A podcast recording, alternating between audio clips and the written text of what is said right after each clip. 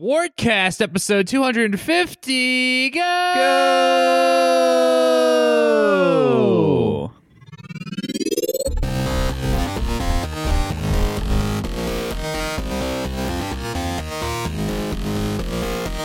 That's right. It's our 250th episode, our bicentennial. Is I- that what you would call that? You're, you're asking the wrong guy. I'm not a mathematician. You're not you're not a mathsman? I no, not a math smith.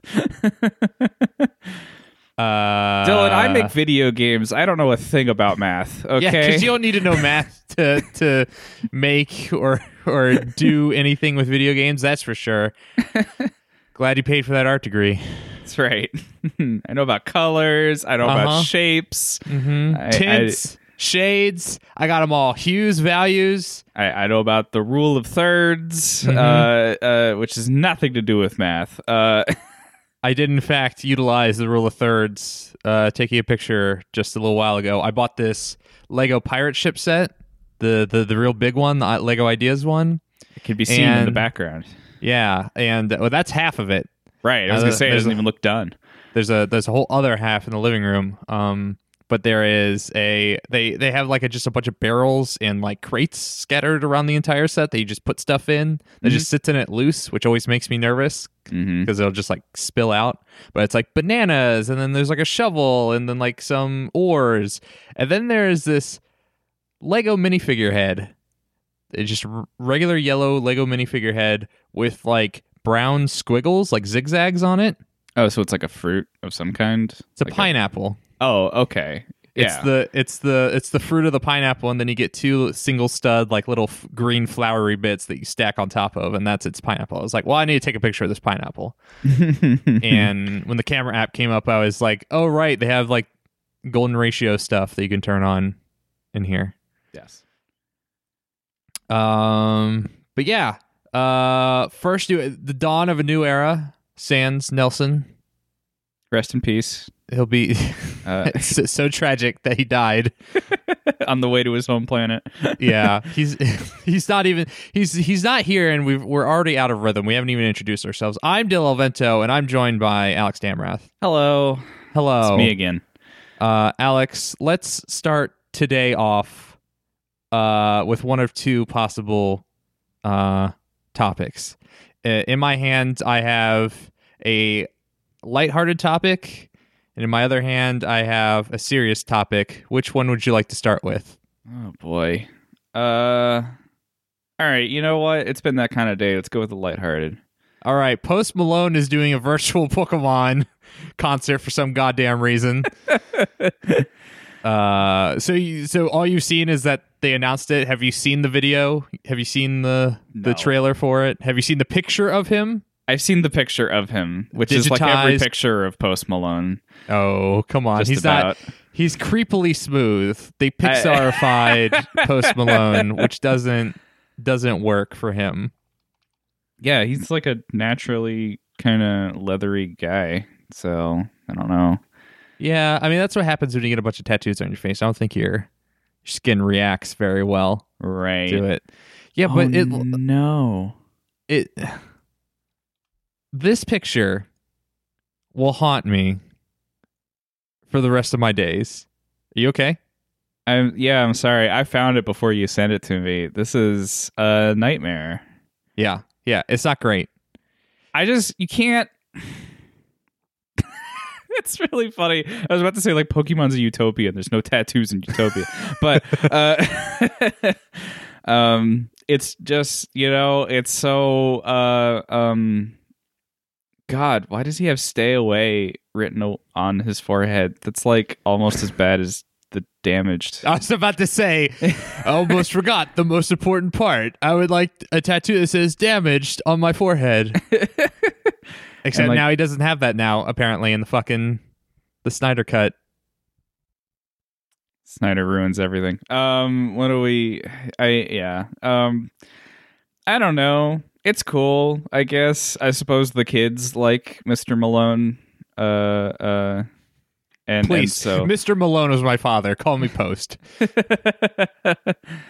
Po- Post uh, certainly has a following of some kind. I don't get it. I've never I- listened to his music, so I, I have I have will. I have no like sense of I, I have no foundation in like whatever type of music he I mean, does. or yeah, it's it's it's pretty hardcore rap from what I understand. Um, Oh, okay. Hip hop, R and B, trap, rap, rock, rap. Uh, uh, you know, Any more genres? Do you want to do you want to name to throw in there? Uh, well, I was just going by what it says on the sort of Wikipedia blur when I googled him, and uh, this also includes uh trap and cloud rap. So Oh, I got Um, you found fancy stuff in there, just rapping about materia and shit. My immediate assumption was that was rap, which has to do with like weed or vaping, which Uh, okay, I thought Yeah. was like all rap already, but um, thought that was like Wiz Khalifa is like. I thought he cornered the market on on that Yeah. genre. I don't know. Um, I, I don't want to. I don't want to make fun of musical choices or styles. No. No, But- we'd be here all day. We would be Yeah. in a dark place if we if we went down the road. I just think it's weird. I think it's It it's a little weird. because I don't think there's I don't understand the intersection. Like if it's true that like the youths really like Post Malone, like okay, like maybe you can get a bunch of tweens or like you know older teenagers invested in this virtual concert Right. if you have Post Malone because who was who was the guy they got for Fortnite? Oh, geez. Uh, DJ Marshmello. Um, no, there's like 17 people who've played Fortnite concerts by now, so I don't know specifically. oh really? I thought I was thinking of Travis Scott. Wasn't Okay. Travis Scott like yeah, the real big and that one? was the other one I was thinking of because he's, I think, made some pretty big headlines for how wild and trippy that particular concert right. was. It was like a whole like show. Yeah. and then Lil Nas X did Roblox. So now all these people are getting involved. But what doesn't Right. make sense is that those other games, like Fortnite, Fortnite is a virtual vol- multiplayer game. Like you, Mhm. it, it made like you went into an instance with your Fortnite guy, and you watched a giant towering Travis Scott do his concert, and that was Right. that. And you could ostensibly do the same thing with Roblox. I've never touched Roblox, so but I know it's like kind of like a weird like Minecraft esque. Like you can create games within Yeah. it and load those in, like Dreams or something like that. So it makes sense. Oh, it's like okay, we made a we built a level for Lil Nas X to do his concert in. Right. Where the fuck are they doing a Post Malone concert within Pokemon? Is this a game? Is this a Twitch? Like this isn't like. Are you gonna boot up Sword and Shield and go to the Crown Tundra and Post Malone's gonna be there and he's gonna go into his Gigantamax form and do a concert? like it doesn't. It doesn't make sense for the type of game Pokemon is because it's not like a online, you know, uh, uh persistent thing. Right. The details are fuzzy. I mean, I think the only persistence is when you're in those uh those raid battles, Right. which I haven't played Sword and Shield, so I don't know much about, but I do understand those are like the one time you get together in, in a multiplayer group. Uh I so my thinking immediately upon seeing this was that it was just going to be like live on Twitch or something and it was going to Sure. be like a Pixar Post Malone in in a kind of 3D Uh-huh. modeled environment. Directed Bouncing by around Brad Bird. Right, yeah. uh man, wouldn't that be something? Uh he's It's just such an odd fit. It, it's it's hard to see. Yeah. So, something about Travis Scott, something about DJ Marshmello worked within the kid-friendly nature of Fortnite. And I would go so far as to say Pokemon is further like deeper into the kid friendliness of Yeah. these games like if you were to compare Fortnite and Pokemon and Post Malone is like farther on the opposite end Yeah. like like like and and and so that's what's making my brain just like collectively collapse under the weight of this announcement. it, do, it doesn't i don't know. It's it's a weird thing. Maybe it's more of like a pokemon go kind of thing which caters more to adults. That would make Hmm. more sense. Yeah. But uh, again where would the pokemon go tie-in be? I don't know. This whole this world of like character licensing for like super mega popular games like i so i played some fortnite recently for the first time since fortnite became fortnite Yeah. and I played a couple rounds. I'm like, all right, this is kind of fun. Like you with some friends, you do stupid shit. We went to John Wick's house We talked to John Wick, and then we stole his car, and then the, the Mandalorian told us to go find and kill another player. And like sometimes you run into, or I was playing with uh friend of the show Harris Foster, and he bought the fucking Master Chief skin, so he's running around as Master Chief. Um, and it's stupid, it's dumb. Mhm. Uh, and then at some point you have to build shit, and I'm like, I don't want to play this game anymore.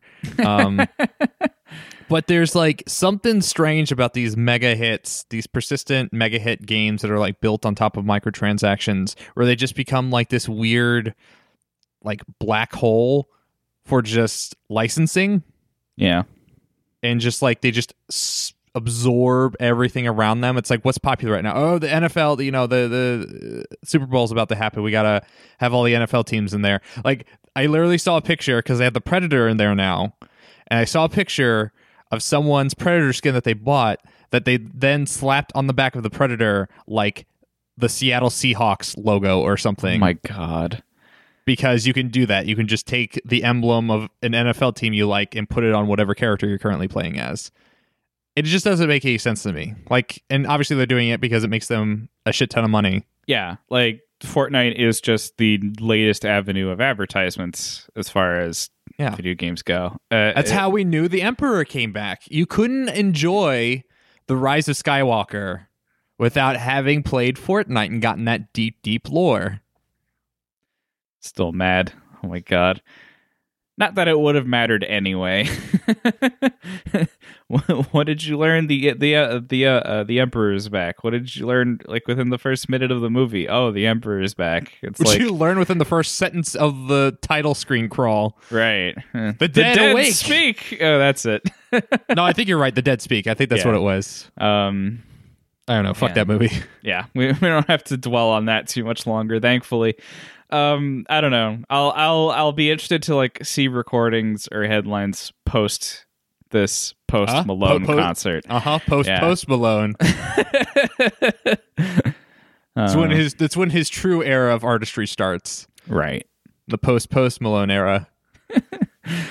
uh what Yeah. a guy what a what a what a weird dude. What weird a dude. direction for his career to take i wonder if he's a pokemon fan like did this come about from like a He place of to be. genuine interest or How old is he? if he is like millennial then probably right Yeah, probably he is 25 years old. Okay, yeah. So so he grew up with it, like we He all is younger than me. Yeah. This guy was born July 4th, 1995. Wow. He's younger So- than me. Wow, we're That's so old. crazy. Yeah. How many tattoos do you have on your face? Uh. Oh man. Now that you mention it, How, how many uh, people have you killed in prison? uh, that one is thankfully none. But I might just get the teardrop just to say that I did. You should do a Pokeball instead in the corner of your eye. It, yeah, his his whole his whole life seems to be an aesthetic, and it's definitely not for me. But you know, to each their own. Exactly. That that's the best thing I can say. Sorry, not not to be a cranky old man. I I, I think it's fine. Not to be a cranky late twenty something shaking my cane at the mid twenty somethings. Right. I, I, I, you know, we, we resigned ourselves to be better than the boomers. We cannot judge other people for their lifestyle choices. Yeah. Um. All right, so that's the that's the lighthearted topic. You want to go into the heavy shit? Yeah. Let's Yeah, dive okay. head first. Okay. Um, everyone's favorite game that got canceled in the late aughts coming back. Six Days in Fallujah. Uh, you didn't you didn't know about this game. No, I didn't. You were not Um, familiar with this game. This this set me down a pretty dark rabbit hole. Did you watch the announcement trailer? The new I one didn't. that they Um, put out. Yeah, I, I I tried to avoid more news about the game. Instead, like read more about the subject matter and Yes. uh, I guess the story around the original announcement. Just just more about how this game really shouldn't be made.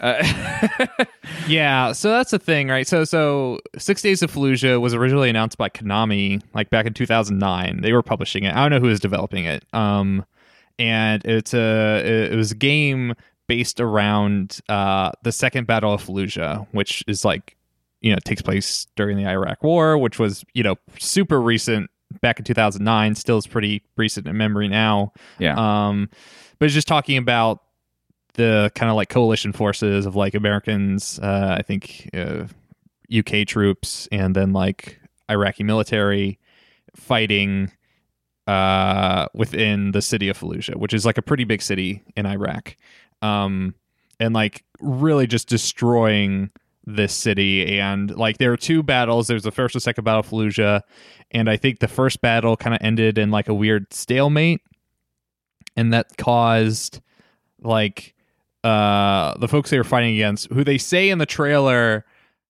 is specifically Al Qaeda, which I believe there are some inaccuracies with that. Like it wasn't Mm. entirely Al Qaeda that they were fighting.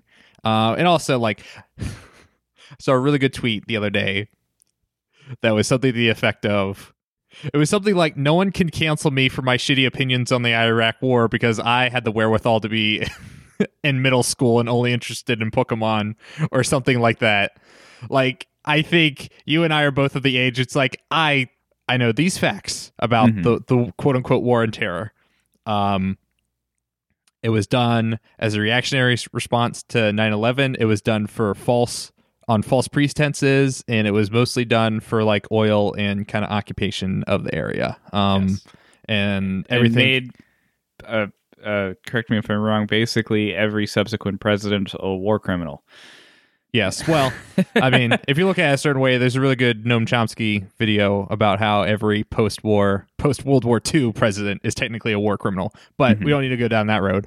Um, yeah. So, like, I'm I'm I'm saying this as a someone that was a child when all this happened and has like a very uh, hazy understanding of it all, and I'm not trying to be any sort of subject matter expert on uh, the Iraq War or anything surrounding it. Um, but so they announced this game way back when in 2009. It got a lot of flack because it's like I'm trying to remember specifically what the criticisms are. I mean, I think the criticisms, the criticisms back then are kind of similar to the criticisms now. It's like there's no the way the games industry exists right now Mm-hmm. there's really no good way to do this game for multiple reasons. I think reason number one is because this game deals with, you know, armed forces fighting one another. So that inevitably means it's going to be portrayed via a shooter of some sort, a first person shooter, shoot, or third person shooter, which, you know, those kinds of games primarily exist as like power fantasies. So Mhm. you're then giving this very brutal um, conflict that has that has had a lot of gross stuff happen in it and is also like uh uh has been mistold through the lens of like US propaganda, US war Yeah. propaganda a lot a lot. Um and making that a shooter, a traditional Call of Duty style shooter, or even Mhm. if you want to make it more realistic, like doing something like you know, full spectrum warrior or whatever, something that sells itself as being more grounded. Um, it's still going to be at the end of the day a power fantasy. You're still going to be killing other people, um, probably brown people as you play a white or at the very least an American uh, military service member. Uh, and it's just going to be super gross. The second thing is kind of what I already touched on is that and they've already said this in like the press release or the press materials they put out. It's this is going to be mostly a pro US take on this conflict, which Right. again, being super ignorant on the Iraq war, I know at the very least we were not the good guys Yeah. in that conflict. Yeah. Like it's it's going to be hard to see this coming out and and spewing its rhetoric upon whatever influential generation it happens to be spewing it on. I only hope just because I've seen younger people than me be even smarter than me and stuff like this that it won't Like have Post that big of an effect like Post Malone. Yeah, Post Malone's going to have a really critical look at this at Six Days in Fallujah. Right. Um, I, just feel like I don't know from from what I've seen, a lot of kids these days are, are like you know real into Marxism, and I'm like hell yeah. Mhm. But uh, uh it's a uh, it's it's frustrating to say the Yeah. least. I don't know. We've already had a Spec Ops: The Line. Like we know what you know the most good this kind of game can do. Sure. At least as it exists in you know the current the current uh mainstream design ideas, right? Right. Um like I think you could possibly do this subject, you know, justice if you, you know, pull out the pro US propaganda but also like don't make it a shooter. Like make Right. shooting not the, you know, the the lens, not the main verb in the game, but like Mhm. but then people are immediately stepping in like well how is that going to sell to people and i'm like i don't know that's not my job like Yeah, like yeah. It- just feels like this would be in way better hands with like an indie team and not Sure. I don't know, what was it like Konami and Bungie? Or, it's konami and former halo devs are like the Okay. the leads on this and then I heard lead- former Halo devs and thought Bungie. oh yeah. yeah. no i think they were from bungie um, Right. not not 343 i'm pretty sure um also i think some of the leads on this project have like previously worked on games stuff that's been funded by the cia oh, Um, well there you go. So uh, there's also that to consider. Mhm. The so here's the thing about this, and I kind of felt this way when it first got announced and subsequently canceled uh, way back when. I would love to see a game tackling the subject matter, um, in in the proper way. Obviously, I hope that goes without saying at this point. Like, I would love to see something in a almost documentarian style game where you experience a conflict or you ex- you experience a part of recent history and and through that get to understand it better. Um, and what I think this game does, the existence of this game, I think it preys on that desire. Like it preys on people's desire for games to be quote unquote taken more seriously, or at the very least, like frame serious topics and subjects in a matter that's like opens it up for critical, you know, or, or intellectual uh, uh, understanding. Mhm. Um, but because that's not how games are marketed and sold, this is inevitably, in one way or another, going to fall into that like very AAA mainstream first or third person shooter. You know, you're going to be, it, it's going to be, I feel like it's going to be like a squad based corridor shooter where like you're going to be killing a bunch of civilians yeah. and every once in a while you're going to hear like a you know solemn voiceover and then the screen's going to fade to black and it's going to fade back up and it's going to be a testimonial from one of the soldiers you're playing as and like that's going to be the game What what sad Bob Dylan song do you think they're going to play at the end? hmm okay Or or Johnny Cash? I'm not sure. It's, Hmm. I mean, Johnny Cash would work more because I feel like the the current like I mean, I mean, like I, I saw that really good Lindsay Ellis video. That's that was what's the what was the counter. Uh, what, what were the protest music of the Bush administration? You know, the Bush Junior administration. Mhm. Um, and you saw post 9-11 like a, whole, a shit ton of country music singers were like just banking in on that like oorah us anti-terrorism yeah. just all that stuff. And so gut response i think it would probably be a johnny cash song or some not even a johnny cash song. They'd probably license some shitty country song like contemporary 2000s country song to to play over the credits Right. um i think i think a bob dylan song it would be too cognitively dissonant for them because like most of his music is anti-war well not most of it but I, like I, some, I think this is the, the point where I admit that it was because I got, got Johnny Cash and Bob Dylan confused in my brain. wow wow I was Incredible. like, wait, no, the other guy. getting the man in black and I don't know if Bob Dylan has a clever name. Uh, Robert Zimmerman mixed up. How dare you? oh no. How dare you? Um, yeah, I don't know. I don't think there's any way this game is received in a good light. Yeah, it it, it doesn't seem like it's gonna ever do uh what I want it to do. Um, it did make me not to turn this into a story about myself, revisit an idea I've had for a while about a war photography game. Oh, okay. Like I don't know. You go back to like the huge game design or, or game ideas document that you keep Mhm. that everyone Mhm. keeps. I assume. Um, you know, we've all we all have one. Uh, a- and yeah, I've had that one sitting on there for a while, and so I started to think about it more. I've always been interested to check out. Uh, was it 1979 Revolution? That game. I think it's about the Iranian Revolution. Yeah, isn't it the one that's like banned in Iran? Oh, it Uh, might be. I'm not sure. Yeah, Yeah, I think I own this. It's it's like a uh, Telltale style game. I believe. right. Um, yeah, I don't know. I think, I think there is a way to tell stories about the war on terror. They just can't be military shooters Yes.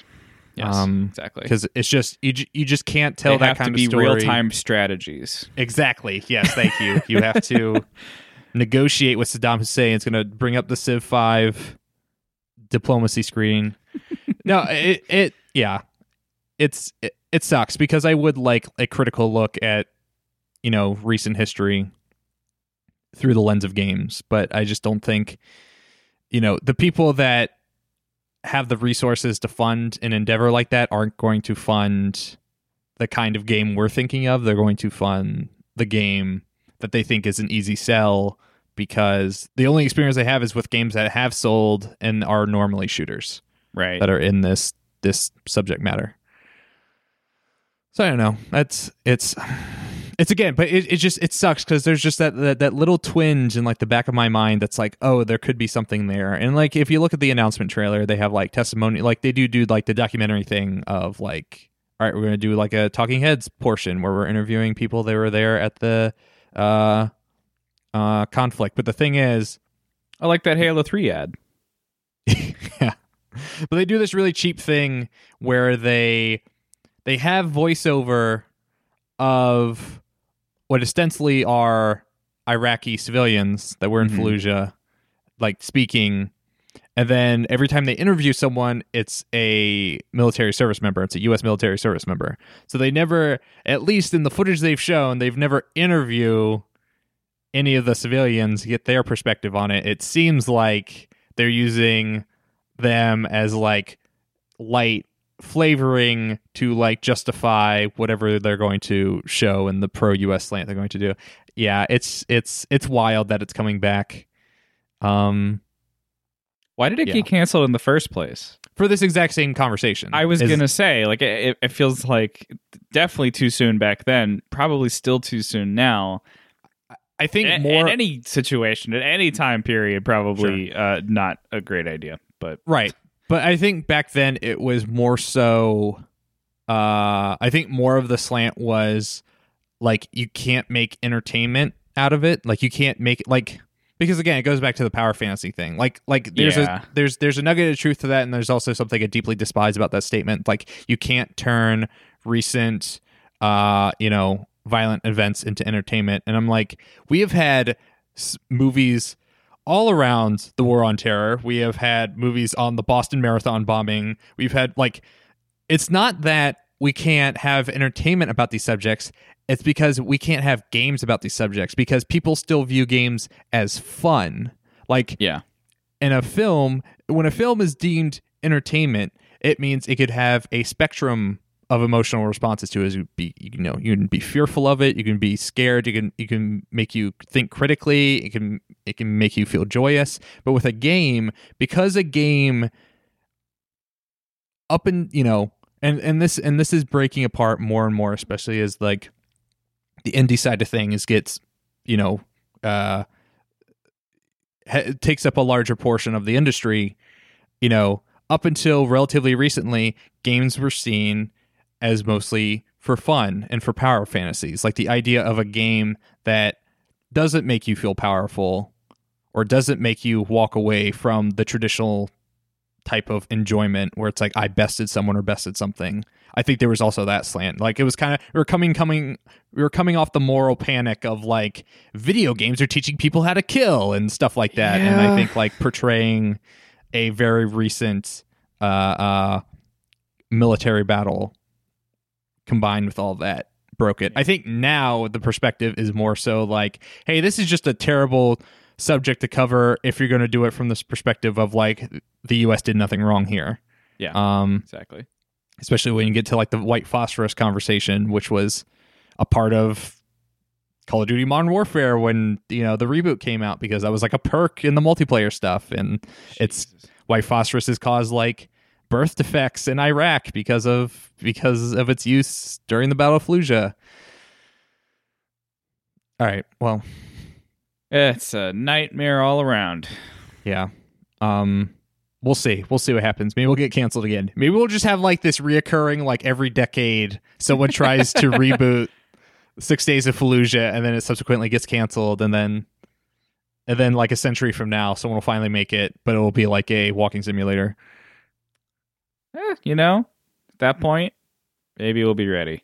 Yeah. But I, I, it's just, yeah, I can't see it working in any capacity right now. No, no. Yeah. Especially because, like, it's, I mean, it's also, I don't know, I feel like I have a lot of opinions on this, but, like, you know, I think World War II games have also broken this, right? Or just like the the the American slash historical perception of World War II. It's like World War Mhm. II is the last war that like quote unquote like we were the good guys in. Yeah. Like, Like- un- unquestionably, which even then is like that's not true. But yeah, you, you, you got to still look at it a little closer than that, guys. But I mean, Yeah, but like when it's you playing Call of Duty World War II or World at War or One, Two, and Three, and it's you shooting Nazis, mhm. people are like, okay, like Nazis are bad. But like any any contemporary war, any war after that point, like there's it's not like oh these people were out and out bad, like they wanted to commit genocide. It's like no, every war after that was pretty much like on us. Uh so I think that perspective also rears its head in when it comes to war games or like portraying war. It's you know the the military industrial complex. Anyways, um, Alex, yes, you want to talk about video games I always, God, every day. Uh, E- every day?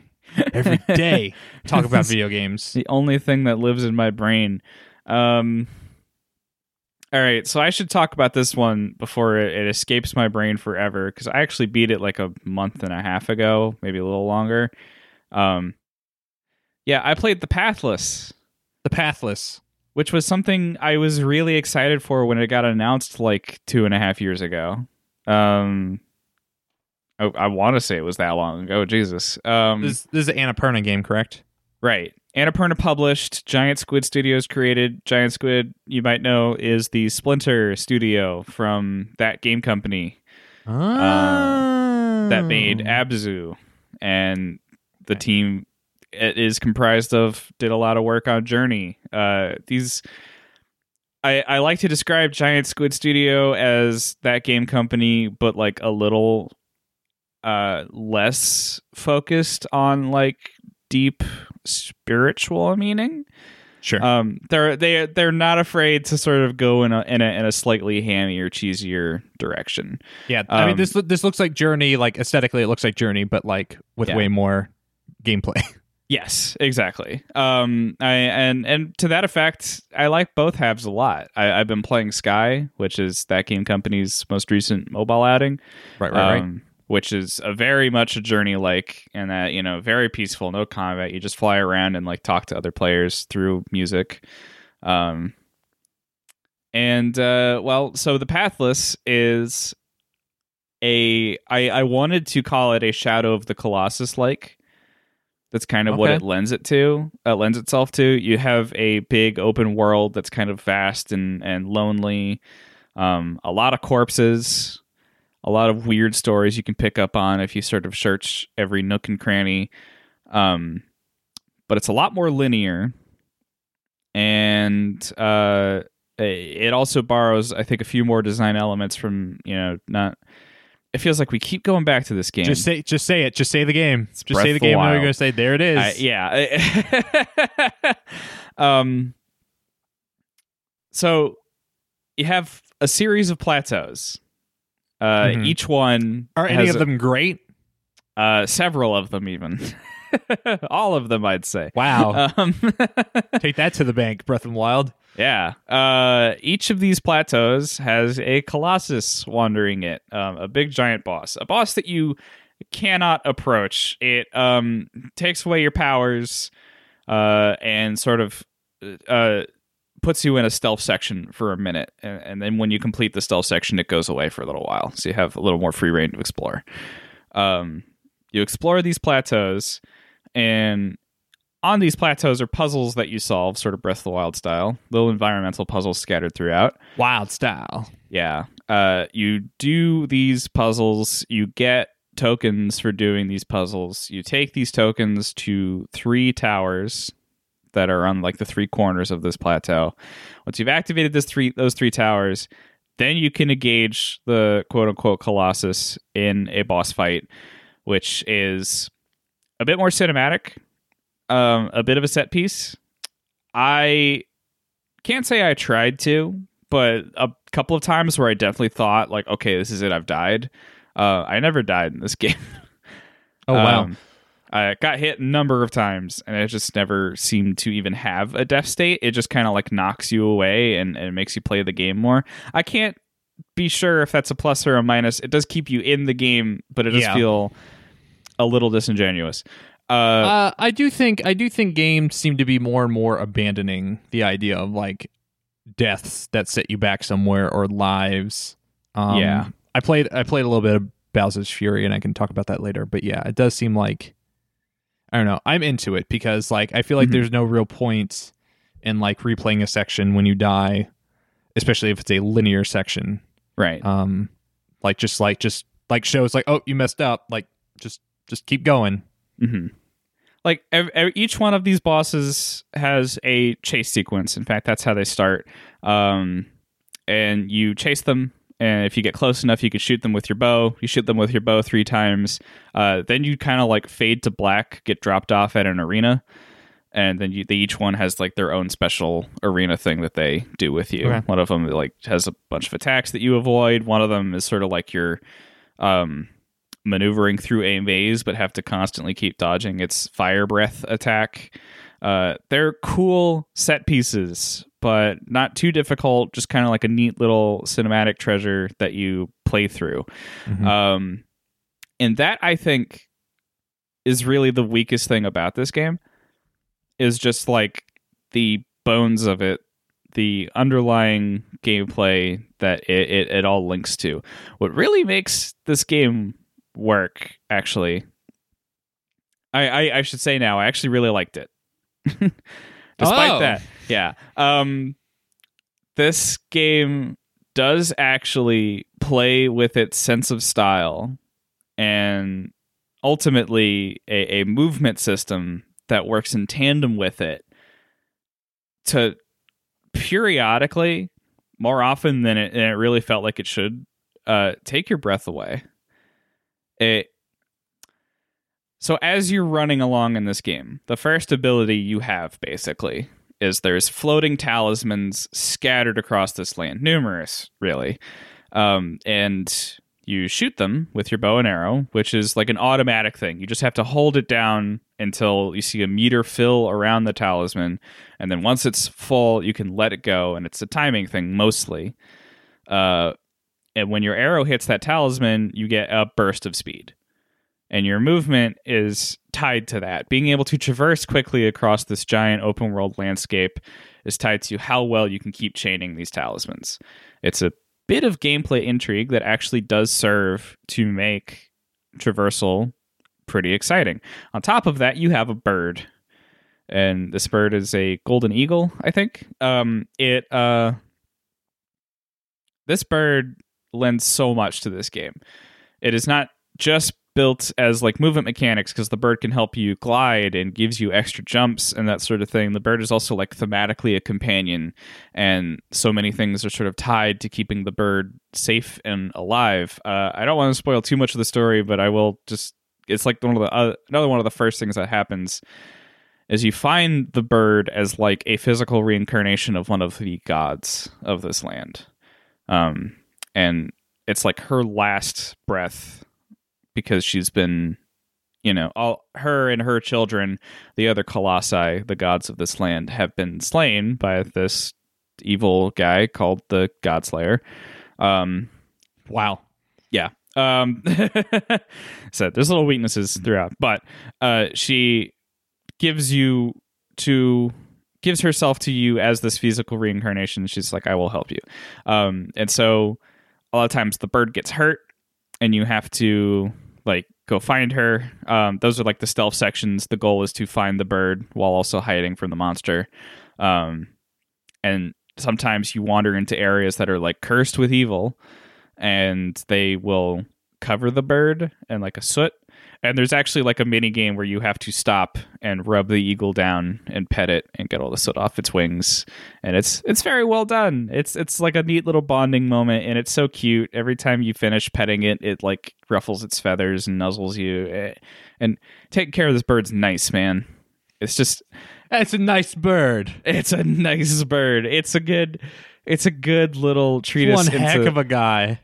I and then so when you complete these three towers, right? And that's what like sort of starts the boss fight process. You're standing on top of one of the three really tall towers. A cinematic will play where the three towers shoot beams of golden light onto this monster that sort of weaken it and enable it to be a boss fight. Um, at which point, you get to jump off of the tower and glide right to it. And the game, every time this happens, like camera zooms out about as far as it can to really give you a sense of scale of what you're getting into. And you're you're you're gliding with this bird carrying you straight into like this big dangerous creature that moments ago was terrifying and the music starts swelling and like you see the the beams of light and the creature raging as you're like beelining straight for it it feels so cool Yeah, that seems real stylish. this game countless times despite some of its aspects being tedious despite some of its aspects seeming a little disingenuous for the sake of being cool keeps pushing this direction of just being really dang cool stylish everything yeah Do you find that uh, that movement mini game fun to do? Yes. Um even more so when they start presenting you with more challenges. Not only does it like give you a speed boost and refill your stamina, um it also if you're in the air when your arrow hits the talisman, so you have to actually like time that out a little bit. Your character doesn't just like get a burst of speed, they also launch themselves upward. And so there's bits where you have to like climb a cliff by chaining those. Yeah. Um, I, I think there's room for you to improve in that, and that's where a lot of the fun comes in. Yeah, E- even even after doing it, and it, I think what also helps is it's a relatively short game, about six to eight hours. Okay. So yeah, It- How it- much is it? Oh gosh, I think I got it for forty. Forty is max price. I'm sure it's been going on sale. Yeah, it's twenty percent off right now. I don't know if that's for Lunar New Year on Epic. Um. All right. So when I googled the Pathless, Mm-hmm. uh, it came up with people also search for. Oh yeah. Uh, wait. Stop me when you're no longer interested in this list, Alex. Okay. People also search for Abzu, Mm-hmm. Yeah, Bugsnax, that's a good one. Godfall, Uh, kill it. Immortals, Phoenix Rising. What? What? What? Okay. I. I mean, all right. Apparently, And- Immortals is pretty good, but Sa- uh, Sackboy, colon, A Big Adventure. okay, sure. I guess that can stay. I hear no one talking about Sackboy. I think uh, Astrobot stole Sackboy's lunch, I think it might have, his sack lunch. and I think Sackboy's fine. But yeah, uh, uh, it's it's true. I, I haven't heard anything about it. Um, I don't know what Godfall is doing in there. I can't say I've played it, but I have heard people liking Immortals: Phoenix Rising, despite that that awful name. Yeah. And it doesn't look particularly great. I've seen some of the. No, no, I guess not. But uh, I've been watching uh, Half Coordinated play that actually. Oh, He really likes it. Yeah. that's cool. Um. All right. Well, that's the pathless. That's the Pathless. I That's the recommend it. path. Yeah. Yeah, I was interested in. it. Like I've seen it at a couple of shows because Annapurna always has it running at their booth, but I've never gotten to check it out. It does look great. I do love the look of it. It's Um, it's super stylish, even if there's not like a ton of meat to its gameplay at the end of the day. Uh, I think it's still worth checking out. Okay. Okay. Um. So yeah. So like I mentioned, I uh in that vein, uh, I've been playing some Super Mario 3D World plus sign Bowser's Fury, which I'm not even sure if like for my own brain, can you like are those considered separate games or just one game? Let's see. What is how are I these think they are separate. Right? I mean, they're like so, so like when you launch it is it's a single, you know, tile on your Switch, but when you launch it, it takes you to a splash screen that you then choose between the two. right. It, it, it's like those old GBA cartridges that had both games in one. Uh, they had like two of the original Mario games. It was like World and the original arcade game. Uh, I'm also reminded of I owned a Zelda Link to the Past cartridge that also had Four Swords Adventures on it. Mm-hmm. Uh, yeah, I think it's like one of those. Uh, yeah, it's a duck. ju- I- it's it's a Mario Brothers and Duck Hunt. you sure, know? sure. Yeah, I'm just I'm just wondering in my own brain, like, or for the sake of the show notes, do I call it Super Mario 3D World, comma Bowser's Fury as like two separate things? But I, this game, this Switch re-release isn't even given its like own separate Wikipedia article. It is like a subheading within 3D World Regular. So I think it's its own separate thing. I guess it um, might be. Yeah. So I think it's like a collected single entity. Right. Uh, Because like the Cat Mario plays so heavily into both, I suppose. man, I fucking hate Cat Mario. what? I hate Cat Mario. You don't It's like so Mario as a sexy cat boy? I don't want cat boys. Get get get them out of here. Get them out of here. Like I think his toolkit's cool. Like climbs up vertical surfaces. Like that's cool. So what's weird about this game? So I've been mostly playing Bowser's Fury because I also am not a huge 3D World fan. Okay. Um, I think 3D World to me is probably my least favorite of the 3D Mario games. Like I, Mhm. I, I just it's it's not the kind of 3D Mario game I I enjoy playing. Like I don't like the pulled out perspective. It feels very linear. It's got you know, like it's one step above new Super Mario Brothers, right? Like in New Super Mario Brothers, U Deluxe, which is a terrible name, is like kind of bad. But if you like need some 2D Mario, it it does the job well enough. And then one Right. step above that, I would say, is 3D World. I, I really like 3D Land. I think 3D Land does stuff a little differently than 3D World. But 3D World is just, yeah, it's it's just as a mainline Mario game, it's not it it's just it's a it's a disappointment. Mhm. Um, but Bowser's Fury is interesting. I don't know if it's great, but it is interesting. So it's so it's an open world Mario game. yeah. It's it's it's an open world Mario game where you can explore this area that aesthetically it's all over the fucking place. All right, because I'm pretty sure they like retrofitted the Super Mario Odyssey. I don't know if you want to say engine, quote unquote, or like whatever toolkit they used, because the camera and the movement feels very similar to Super Mario Odyssey. Um, but they stripped a bunch of stuff out and then threw some of the 3D world mechanics back in. So like uh in 3D world you had a run button and you held down the run button and Mario would run for a little bit and then after he ran for a little bit he would get like a burst of speed and run really faster and like a plume of dust would kick up um as he ran faster. Um there's no backflip. Like you can't just do crouch backflip. It is a Super Mario Brothers 2 style. You have to hold down crouch and over time his backflip powers up and then you hit jump and he flips while still crouched just like in Hmm. uh, su- original Super Mario Brothers 2 because Super Mario 3D World is kind of in a weird way a, a spiritual successor to Super Mario Brothers 2 because you have Mario, Luigi, Peach, and Toad again. Right. Um, there is a long jump. Um, oh, and there's also his like Sonic like spin run thing. oh, they gave him the spin dash. Nice. Yeah.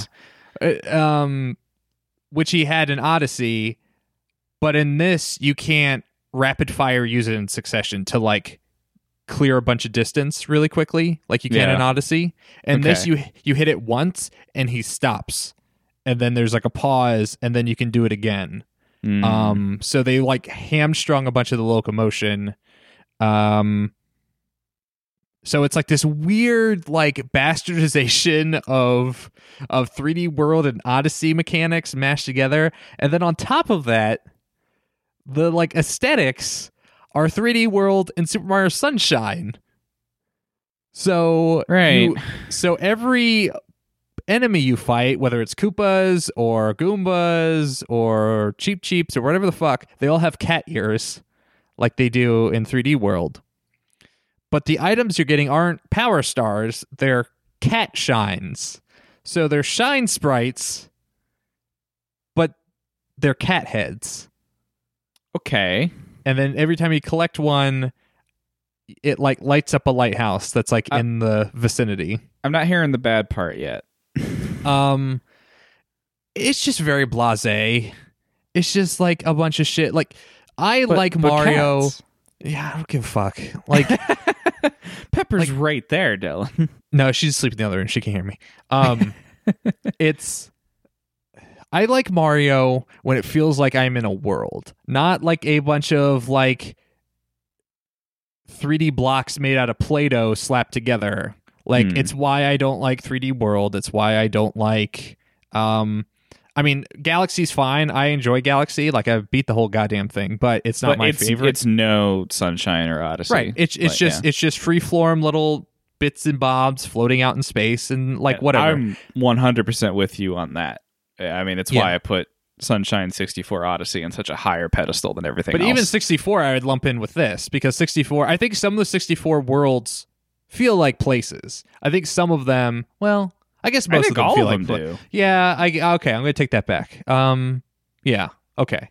Uh are you sure there's not one that's just like floating platforms like like the the, the Bowser levels. Like the Bowser, the levels. Bowser are kinda- levels, yeah, but uh, I mean, there's there's certainly, and I'm also thinking of like there's a lava world that kind of feels like a bunch of different Yeah, platforms yeah. floating in lava. Yeah. but even nothing's then, even then, you can like dive into a volcano and there's like a cool volcano section sure, inside it. Which they have, which they reference in Mario Galaxy, which is really cool. Um but uh yeah, so like I hate when Mario's just like just selling itself on like kind of like these cheap plasticky aesthetics and like I don't feel like especially when we just came off of the high that was like Odyssey with like you have New Donk City and you have, you know, a pretty well rendered Mushroom Kingdom and you have like a kingdom that's all made out of food. Even that even though that's like a bunch of like multicolored blocks, there's people living in it and they Yeah. like justify its existence. Whereas here it's just like it's the the levels in this are like uh like Isle Delfino and Super Mario Sunshine locales like kind of press through the sluice that is 3D world. Mm-hmm. Um and it's fine. And and the Mario model I'm not big about. They do that weird like baked in rim lighting that he had for Galaxy and 3D World. Um, it just seems like a step down, and, and and I get it's probably it's probably I don't know if it's their core team or not, or like how much time they had to work on it or whatever. And it's a it's a fun experience because it being open world. So like it's also Bowser Jr. is there, and he is like your buddy, and he is also like your CPU assist dude, and you can set how much he assists you in the menu. So you're like, how much you That's- how much help do you want from Bowser Jr.? You can be like none, a little bit, a lot, and so he can like take out enemies for you or like pick up power ups. right? Okay. And so you can you tackle this non-linearly. So it's a bunch of islands scattered around this waterway, and you can go. And a lot of them are covered in like the Mario Sunshine style toxic sludge.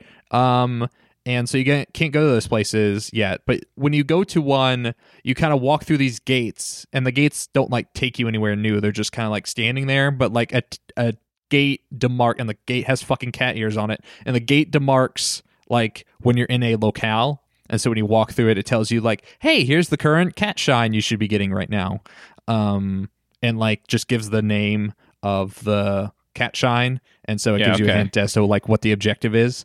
And Touch fuzzy, get dizzy. Yeah, exactly. Um, for for all the locales, the first one's always like relight the lighthouse because there's a lighthouse in each one. So where the Bowser's Fury part comes in is that Bowser. Oh, and also Bowser Jr. has this fucking paintbrush from Sunshine. Of course. Like it, like it's just they're just throwing everything in here. Um, where the Fury comes in, I'm sure you've seen this, is that Bowser has been like He's a giant kaiju now. yeah, exactly. He's like fucking super shredder. He's been dunked in the ooze in this black toxic sludge, and every once in a while he like emerges out like Godzilla and Mhm. like rains havoc. It's kind of like the blood moon kind of mechanic in Breath of the Wild, where it's Hmm. like it it signals to you when it's about to happen because it starts raining, um, and then like a torrential downpour happens, and then they play that fucking shitty like butt rock that they play at the end of Mario Odyssey where it's like da da da da Bowser's bad. He's gonna kick your butt. He's gonna shoot those fireballs. Ba, da, da, ba. That's actually the best part about Mario Odyssey. yeah. Uh huh. and then he like f- he shoots you from where he's standing. So he like throws a bunch of fireballs down from the sky, and like random like blocks show up everywhere, and it changes the landscape, and it actually makes like Hmm. getting to some places easier. And there's also like Bowser only like brick blocks that Mario can't destroy on his own, but I think if he gets Bowser to target them with his attacks, he can destroy them. And I guess they have stuff hidden within them. So it's like there's, there's a bunch of really cool ideas in this. It's just like Yeah. it just feels like I'm playing. It does feel like I'm playing like Super Mario World DLC, which is a big fucking bummer because it's my least favorite Mario game. Um, but but it, it's not making me stop doing it. And I think there are a lot of ideas. There definitely feels like ideas in this that they're experimenting with that would mm-hmm. go into the next full line Mario game. Which would be cool. Which would be cool to see. Like I would love to see the complete, you know, eradication of the idea of hub worlds. Like as much as I like the locales in Odyssey, it'd be really cool you know Mario walks on to the edge of the Great Plateau and he looks out and it's like okay you can you can go to any of the, any of these places.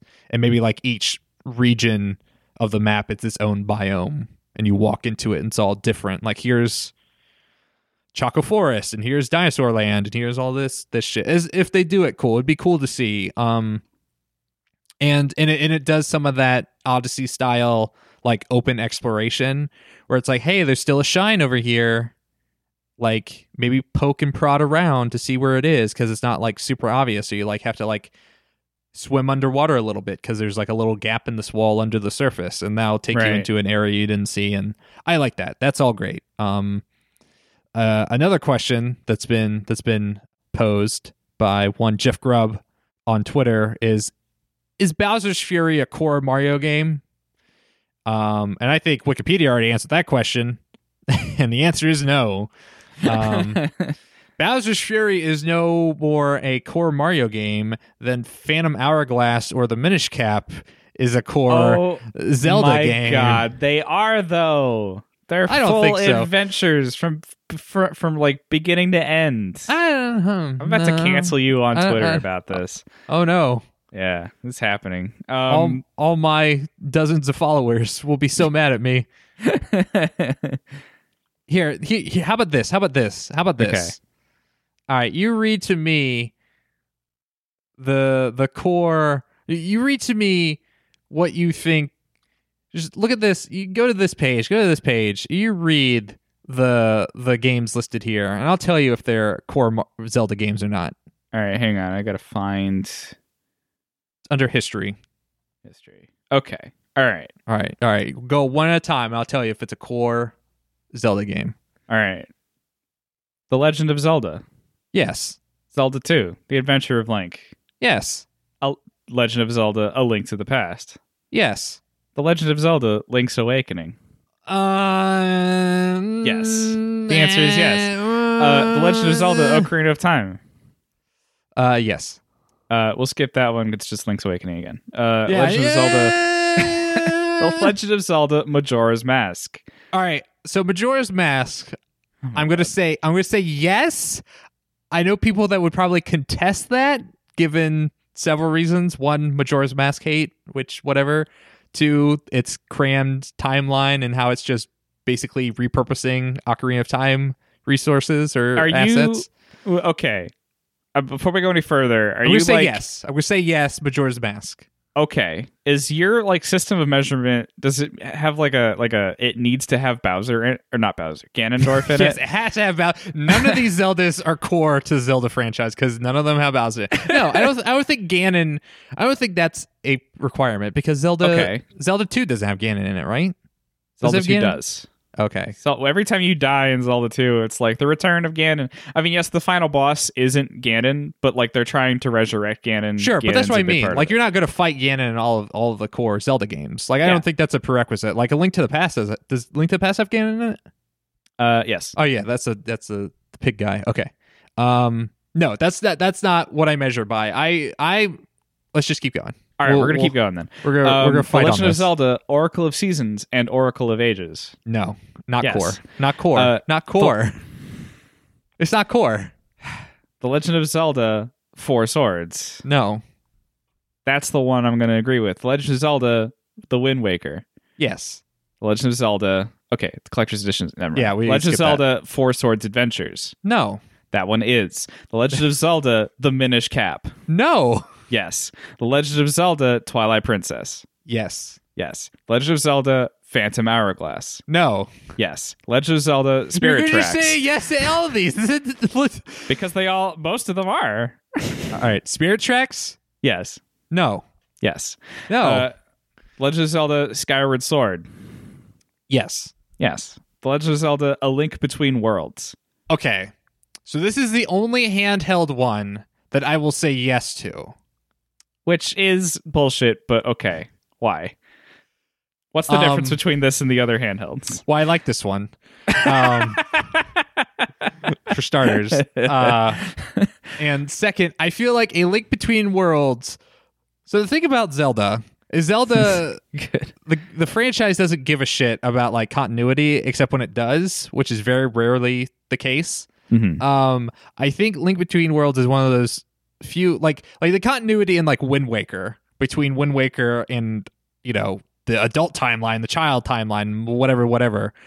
Like I think like that's that's that's where Zelda's like respect for continuity makes the most sense. Sure. Um, when it's like a direct sequel, like a Minish Cap and Phantom Hourglass and uh, What's Minish Cap a direct sequel to? is it Minish Cap in the Wind Waker universe? Oh, well, Similar style because I think Capcom just liked the style, but it's actually not. okay. Well, Kind of its own thing. Phantom Hourglass and Spirit Tracks, like Right. th- those are direct sequels to Wind Waker. Like no one gives a shit, Yeah. and and they're on handhelds, which even proves my point that Oh, they give come even less of a shit. But Link I- Between Worlds, Link Between Worlds is like Link Between Worlds. I would say is better than Link to the Past. Like Link Between Worlds takes Link to the Past and and raises it. I mean, that's true, but I don't see how that makes it more legitimate than other Zelda games. Well, because like, because Phantom Hourglass, Spirit Tracks, they're just like they're just iterative. They're just like, hey, we're gonna do the fucking top down They're handheld Zelda completely, again. they're they're completely new And adventures. here's here's a with new, gimmick for you. Here's a fucking Hey. gimmick. Here's hey, you can you run a railroad now. Have fun Ah, they're great though. Because Uh, King of Red Lions is is gone. We're gonna give you King of Red Thomas the Tank Engine. All right, keep going. me. Keep going. Okay, Link we've Between got- Worlds, core core Zelda game. Right. Okay. Legend of Zelda Triforce Heroes. No. No, that one's not.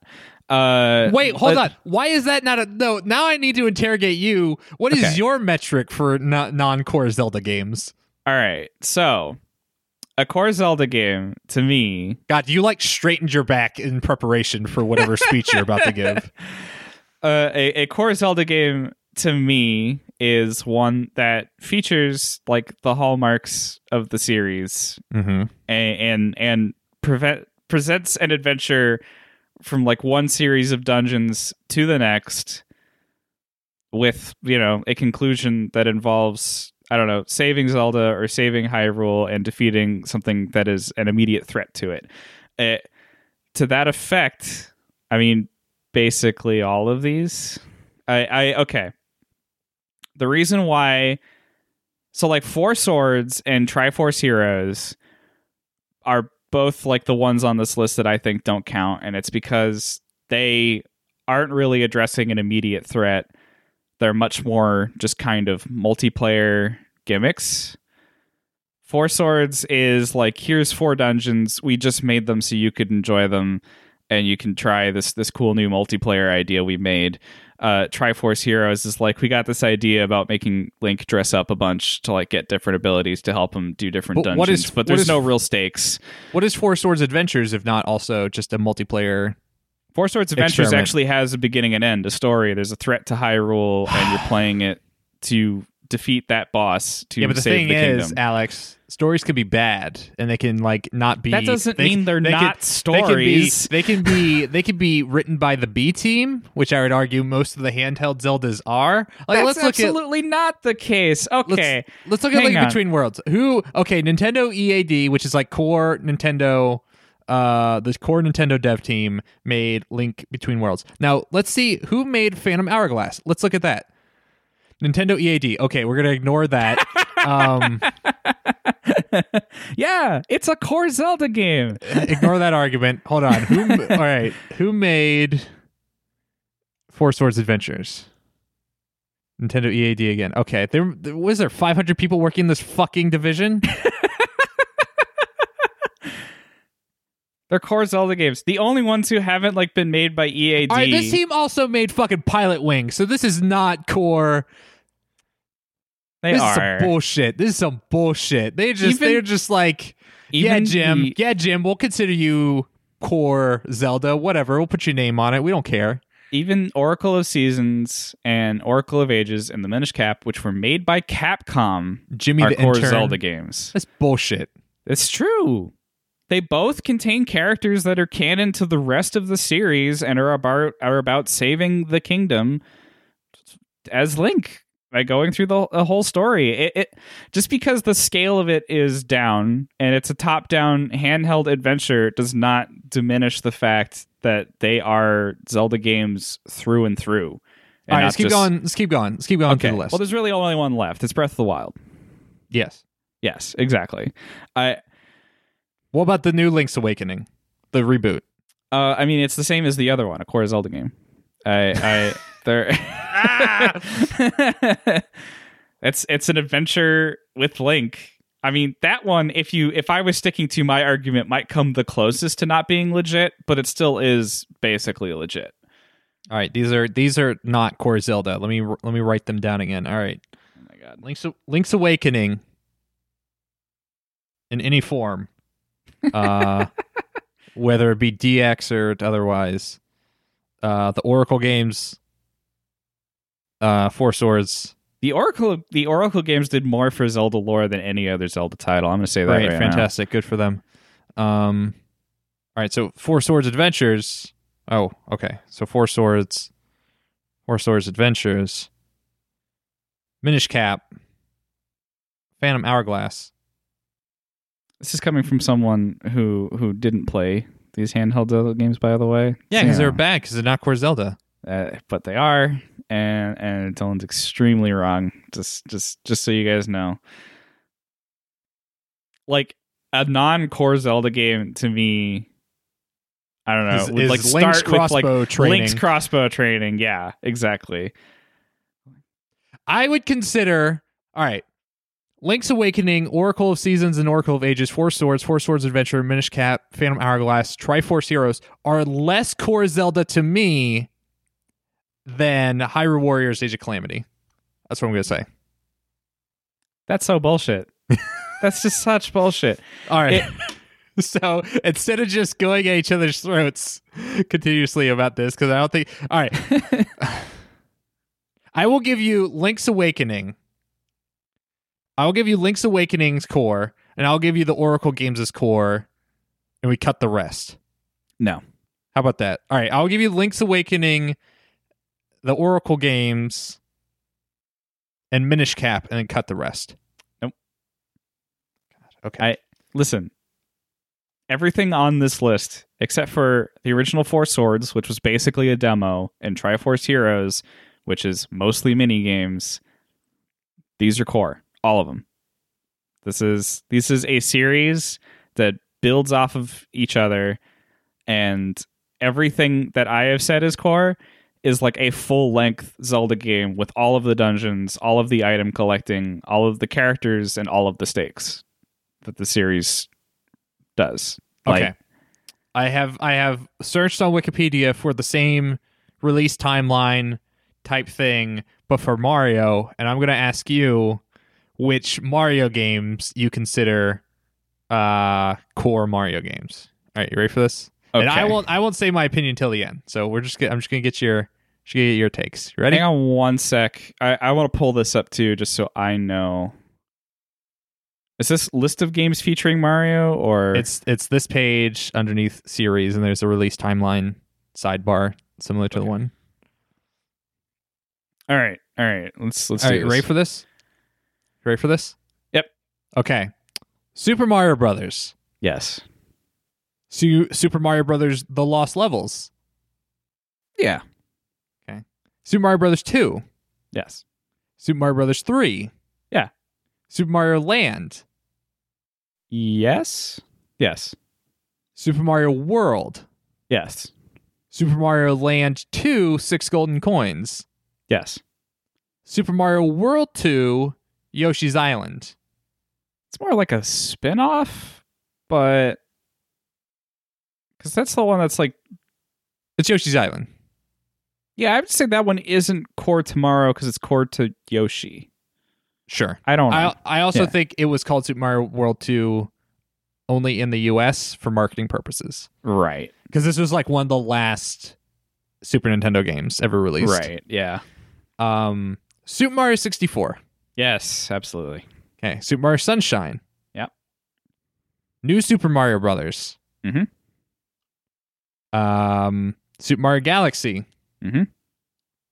New Super Mario Brothers Wii. I can't remember if that was just a port of the DS It New. Super Mario. It okay. wasn't. It wasn't. Then it was yes. its own. Okay.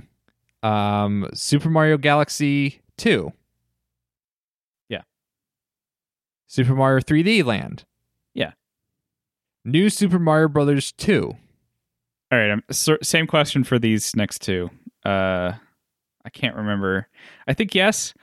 They're separate games. Okay. So the next game is New Super Mario Brothers U. New Super Mario Brothers U was the one that was based all around getting as many coins as you could. And it was like Silver Luigi and Gold Mario was on the 3DS. right. And then New Super Mario Brothers U was the Wii U one. Um, that was But I think I'm I'm pretty sure it's different than the Wii one. okay. But it, it was different enough from the 3DS one from two. Yeah, I never played either of these. So. Yeah, I didn't either.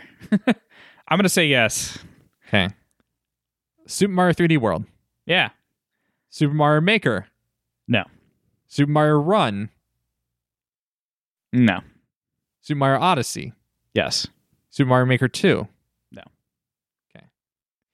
Uh which ones did you say? So this is what I would say. Super Mario Brothers, yes. Super Mario Brothers Lost Levels. See, that one's hard That is hard. That one I was like, cuz it is Tricky. technically 2. yeah. I'm going to say yes. Just cuz like it's it's on the, the Super Mario All-Stars Right. and it's the one they got in Japan. I'm going to say yes. Super Mario Brothers 2, yes. Super Mario Brothers 3, yes. Super Mario Land, no. I'm not to say Super Mario like Super Mario Land outside of Daisy is mostly ignored. Like the weird alien that you fight that's the boss. Like he never shows up again outside of Super Mario Land 2. Is your context for this just like what got popular? I think it's a it's a combination of like popularity. It's it's head canon. It's what do I consider the my head canon of Mario? That's And what? Don't give me that look. Head canon's important. I would say popularity is just so subjective, though. sure. That's why we're arguing about this. well, I mean, I think Welcome when you're to coming the discourse. when you're coming down to like what makes a game in its series a core representative of its series, I, I don't think you can go by popularity. But I'm not talking about popularity. I'm just saying that like Super Mario Land didn't add anything to Mario outside of Daisy.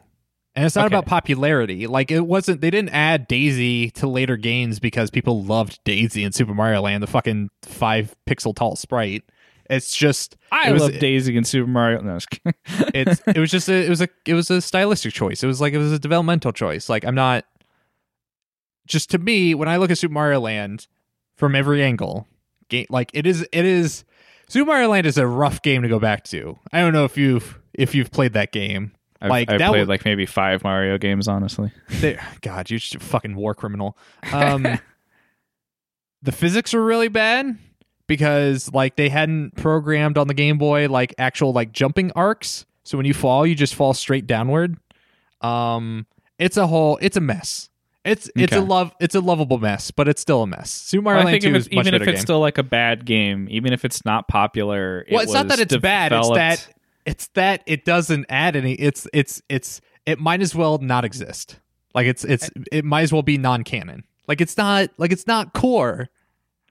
It's uncore. It's recore. Recore Okay. is not a core Mario game.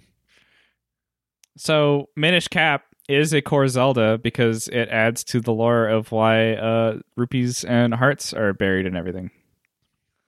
So dumb. That's that that's just that's just back canon. That's just like that's that's a that's a It's pretty smart, actually. But uh, anyway, uh, Anyways, Super Mario World, yes. Super Mario Land 2, no. Because at this point, we get a divergence, right? Like Super Mario Land 2 then goes into Super Mario Land 3, which is Wario Land. And so that goes in its own separate direction. Like that's not core. That's not core Mario. this is Um, the six golden coins one that you're yes. talking about, which is a very which is a very good game. Um, Super Mario World 2, Yoshi's Island. I'm gonna say no. I'm gonna say no. As much Yeah. as I love Yoshi's Island, don't consider that core Mario. Y- Yoshi has his own games, and that was just the first of his own Yeah. games. It's not a Um, core Mario. The only, it's the only Yoshi. good Yoshi game started and ended here. Oh my god. Um, Mario 64, yes. Sunshine, yes. New Super Mario Brothers. Yo, fuck these games. Oh my god. you fuck the new Super Mario Brothers games. They They're are fine. so they are just so bland, and the fucking Koopa Troopas that dance and go wah wah, like it's just a bunch of bullshit. Like I fucking like I have I have turned around on New Super Mario Brothers. I used to I used to think the first one was fine. I used to enjoy it. I like the Giga Mushroom that makes you really big and stomp everything. Yeah. But the more of these fucking new Super Mario games they put out, the more I hate them. And I buy them is the thing. Like I bought New Super Mario Brothers U Deluxe for Switch, and every once in a while it's like I want to play. I want to play some 2D Mario, and I pick that up. I'm like, why the fuck did I buy this? All right, Yeah. Okay. Mario Galaxy, yes, core. New Super Mario Brothers Wii, no. We just went over this. Super Mario Galaxy 2, yes. Super Mario 3D Land, no. As much as I like 3D Land, I'm gonna say that's not core Mario. Well, maybe it is core Mario actually. I don't know. That one I go back and forth on. Uh, New Super Mario Brothers 2 and New Super Mario Brothers U, no. Super Mario 3D World, yes. Unfortunately, the worst core Mario game. Um, Mario Maker, no. Mario Run, no. Mario Odyssey, yes. Mario Maker 2, no. Bowser's Fury, question mark. I'm going to say no. Yeah, I think that's a no. I think no, Jeff Grubb, It's- it is not core Mario. It's a tie-in. I okay. So I don't know. My criteria for a core Mario game would be it features Mario running and jumping through a series of pre-made levels to a story's completion. Like That is, that is a very uh, loose, that's a very easy hurdle to jump over for any Mario game. Yeah, but I mean, it already cut out a lot. Like Mario Run is more arcadey. There's no real plot to it, no real end. Mario Maker is just like a, a sandbox where you get to create your own levels. Again, Yoshi's Island doesn't fe- feature Mario jumping at all, just Yoshi. Yes, he- So- he, he jumps. Right? eh, Mario he's can jump in that man. game. No, but he can big. he gets he can get the superstar and then he becomes Super Baby Mario and he can run and he puts Yoshi in the big shell, the big eggshell that falls behind him. So I, I, I, it's still just a Yoshi game. So yeah, Um, all right. I mean, I, I'm I'm with you. It's not core Mario, but I'm saying that like that very loose. Uh, you need more stringent criteria, is what I'm saying. You're I too, think that's the criteria you're too Nintendo loosey-goosey. has, sir. You're too loosey goosey Nah, I, I'm, too I'm- accepting of all these like piss poor Zelda and Mario games. they're you know, great games. Your heart, your heart is too open no, I, to the shoddy craft work of the non non core Mario and my Zelda heart is open just the right amount. I have played all of these Zelda games, and I know, I know what's core and what's not. You don't know what's core. I'm in the core. Minish Cap is the canonical first appearance of Vaati. Come on, Oh like my and God. he's he's recurring. He comes back. He's a Right. big Which important one player in the Zelda canon. is Vaati the Rito that I don't like? Uh, no, he's like a wizard. You're a wizard, Vaati. Oh, it's spelled with two A's. It is. Fuck this. All right. Well, glad we could not come to an agreement on this. Like I said, every everyone is on my side for this. Uh, Everyone agrees this- with me. I have won this argument. I am uh, always right, and everyone thinks I'm the smartest. and that's all I have to say about that. Um, where was I? All right, uh, Alex, tell me about Resident Evil Seven. Okay, I think I could do that. Uh, man, I need to play more Resident Evil games, dude. It sounds like you you. you you like whi- which are the core Resident Evil games? Let's go down and see which ones are considered core. Oh, Resident- Is Resident Evil Code Veronica a core Resident Evil game? That one actually is. All right, Resident Evil, Resident Evil Two, Resident Evil Three, yes. Resident no, Evil Survivor. okay, no, we're not doing this. We're not doing this. Okay, No, all right, right. change your mind. We're not. we're not doing this. All right, all right, all right. Well, Resident Evil Seven, Uh huh. But Biohazard colon Biohazard. Biohazard. That's right. Um, is really really good, and, and I mean it's funny to me that I wouldn't have even considered it had I not played through two remake and kind of Mhm. thought like, okay, this series has been doing really well. Everyone has said seven's really good. I guess I'll try seven, and I fuck, it's amazing. It's just as good as like the rest of the Resident Evils. I particularly enjoy Resident Evil for its horror that feels doable just because a lot of horror games sort of revel in the sense of you being a panicky mess that can't accomplish anything uh, and, and resident evil seems to understand how to keep it tense but also make sure you feel like you can progress and uh, uh, this is just another example of them being excellent at that um, Um, yeah, I watched you play some of it, and I enjoyed watching you play. Um, it didn't seem as scary as I was worried about it being. Maybe it's just because I wasn't driving, but uh, I don't know when the it's got its moments but yeah, It, it, it um like resident evil's horror is mostly set in its uh and it's again its ability to make you feel tense which is largely centered on like scarcity of resources um and how much you can carry of those resources actually towards the end of game end of the game i was so good at like picking and choosing fights i had so much ammo Mhm. uh the but, like, survival I- horror flaw is that every player that can happen. accumulates all their resources, and never uses them, and then they walk Yeah. into the final boss with way too much shit. Yeah. Um and I mean I did I did pretty good on that end. But I mean it's it's just a Resident Evil's very good approach to like map and dungeon design.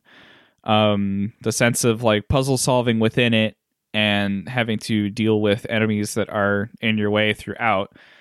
Uh combined with a story and cast and and frankly just an aesthetic encompassing all, all encompassing aesthetic that makes you question whether or not this is really made by a Japanese team.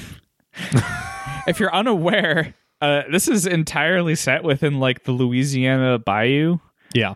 with like you know a, a straight up French Creole Southern family uh, who's been sort of mutated and turned into uh, ghoulish, uh, violent people. Um, and I read later that apparently So still just Louisiana, folks from Louisiana.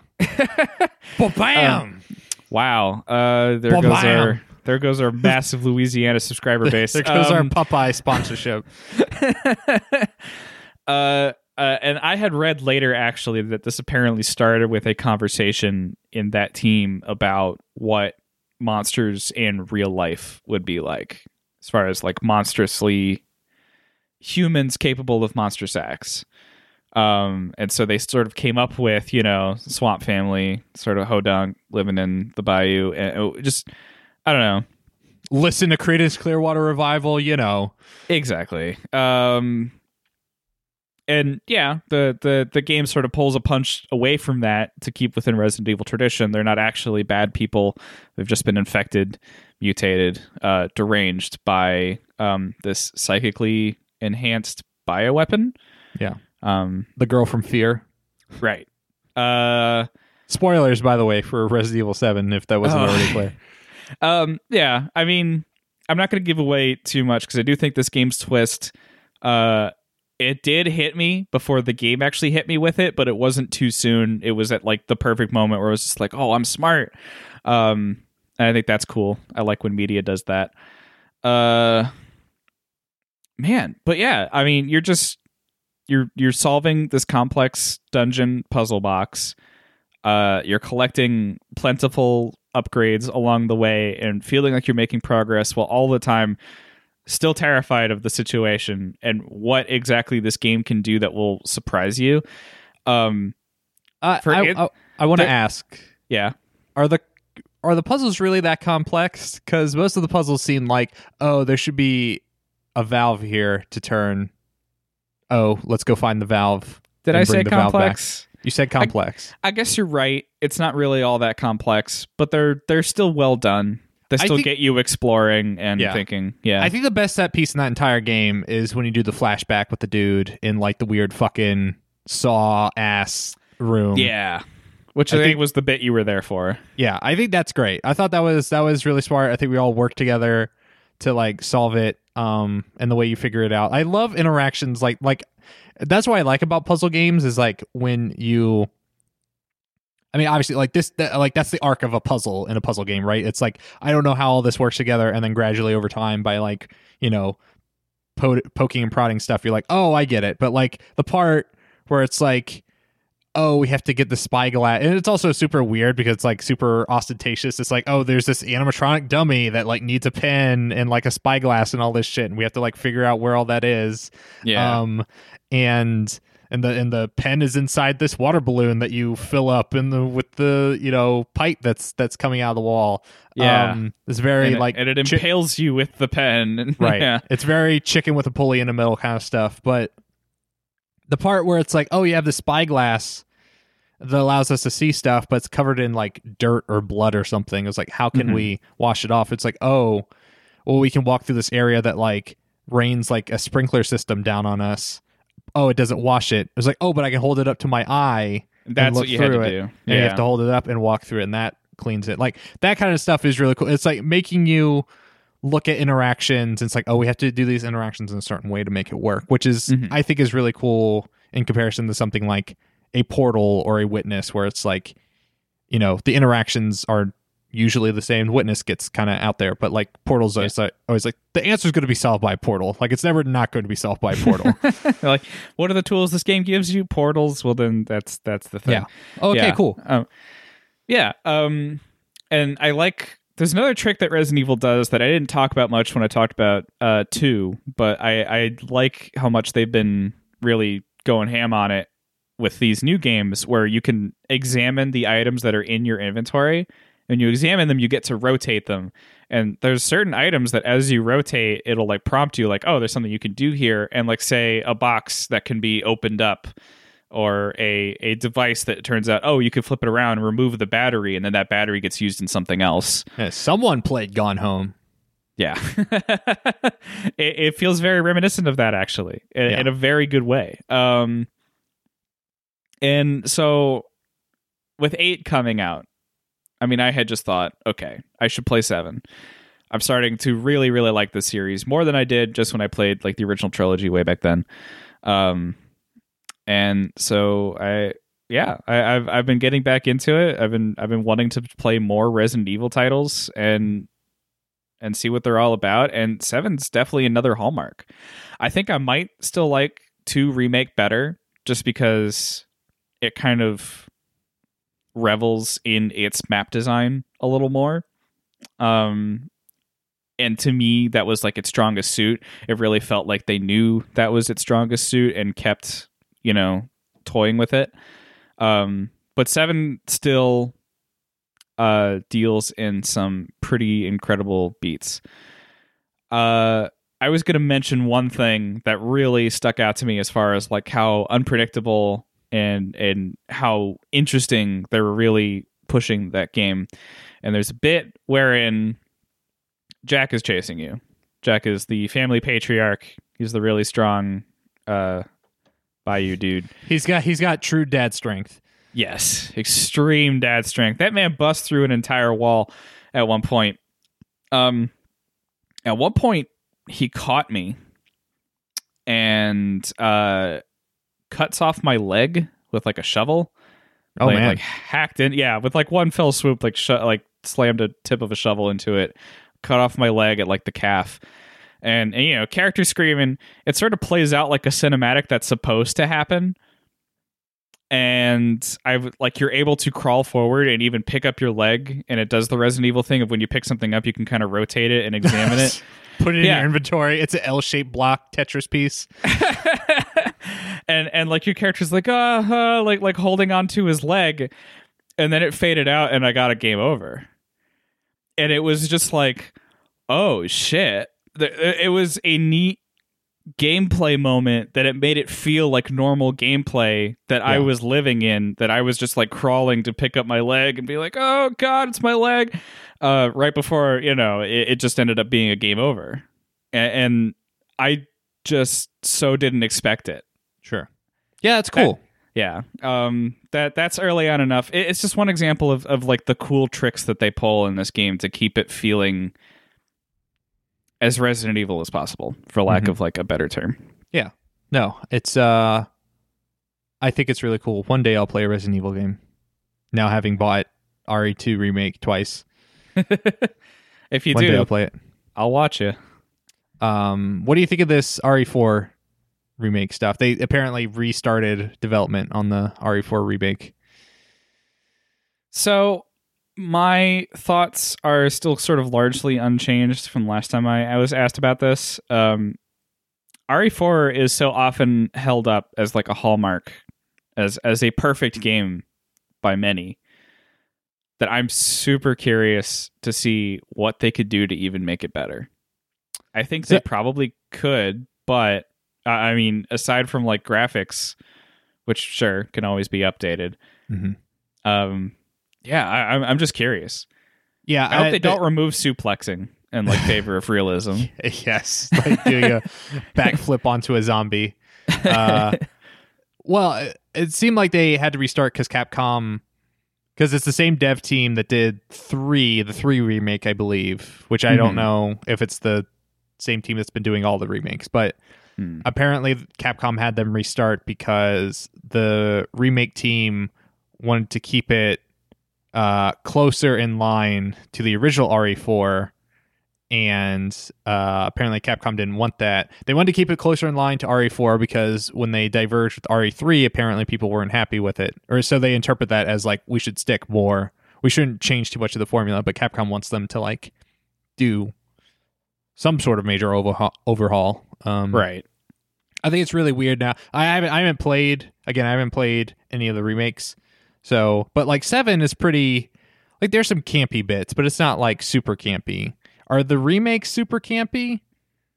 Like compared to how they used to be? Like is a Jill sandwich still in fucking They definitely game. toned down the camp. yeah? So because like Um, four is like super fucking anime. Like Yeah. Yeah. So- it's definitely got its moments. So And I want to say grounded. seven, the the camp sort of comes in where the team couldn't help themselves, but like reference something a little Sure. silly. Like I don't know, Jack picking up a chainsaw and saying groovy, Mm, which mhm. you know I, I enjoyed. I was like, okay, Okay. that's cute. it, it it's subtle. It, it doesn't come in often enough to ruin it. I will Yeah. say. yeah i'm uh so i'm curious like because like you know leon kennedy sounds like a fucking like b tier action hero in re4 combine that with you know you're fighting fucking napoleon and shit like that that game's kind of weird so i'm curious what they would do tonally to change it Yeah. and like get rid of all the escort missions Yeah, okay. I you know what? That is another big thing that I feel like I haven't really thought about um until I do, but it's never like when someone's asked me. The escort missions could do with some polish. Yeah. Some some Yeah. reworking. i mean you're just basically hiding the president's daughter in a dumpster every time and then taking care of the zombies pulling her out and right.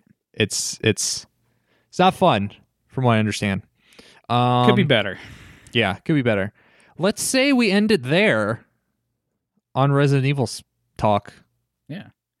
Uh on- shout out to us- Lady Dimitrescu. God, was she nine foot, nine feet? Nine foot four, baby, with heels much. and hat. Too much, too much, too much woman for me. That's, that's the right amount of woman.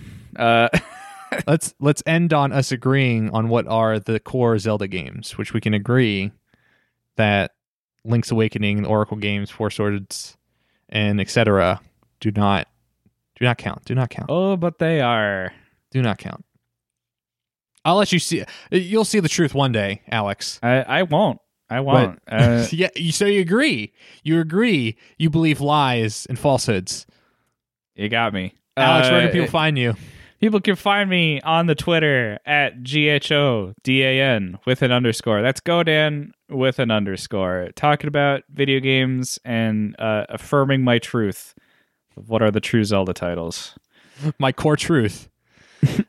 um, and if you'd like to find me shouting at Alex about how he's wrong about what are considered the core Zelda games, you can find me at Dylan Vento on Twitter. And if you like this podcast and you want to any of our other podcasts, you can find them at Word Video Games uh, on Twitter or word-games.com on the internet, or just search Awardcast wherever podcasts are sold. Alex, thank you again. Thank you for having me. You're Sorry. welcome. That's I- okay. Thank you for the dramatic pause. I'll see you later. All right.